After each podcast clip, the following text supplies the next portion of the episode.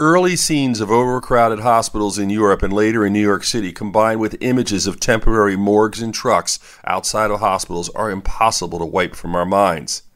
That was last spring, but the recent dramatic rise in cases throughout the country is already leading to overcrowding of healthcare facilities in many parts of the country.